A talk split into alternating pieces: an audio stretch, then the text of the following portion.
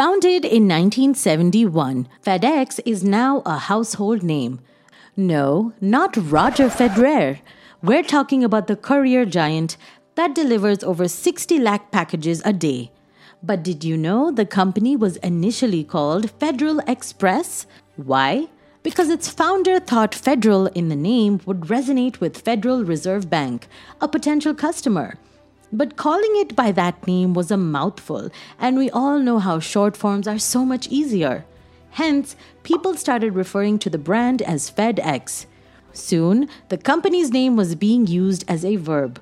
For example, let's FedEx these documents to Mumbai ASAP. But this video is not about the company's business plan. Today, we're looking at the designing genius behind FedEx's iconic brand imagery. It all started when the company decided to rebrand itself in 1994 with a view to keep things simple. FedEx hired a highly acclaimed American graphic artist, Lindon Leader, to work on their logo, which looked like this back then. By the way, Leader is no small fry. He's renowned for creating many recognizable logos, including those for Disney and Motorola. But he would soon take it to another level with FedEx.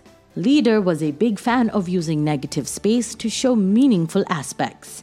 And upon trying different computations and permutations, Leader discovered the hidden arrow by merging two of his favorite fonts.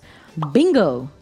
The clever masterpiece helped FedEx portray its speed and accuracy, and choosing a color palette with orange and violet spoke of prosperity and prestige. Many, unaware about the hidden arrow, quite often overlook the elegance of the logo.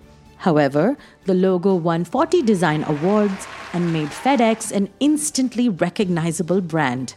Did you know about the hidden arrow before this? Tell us in the comments about the other iconic logos you want to know more about.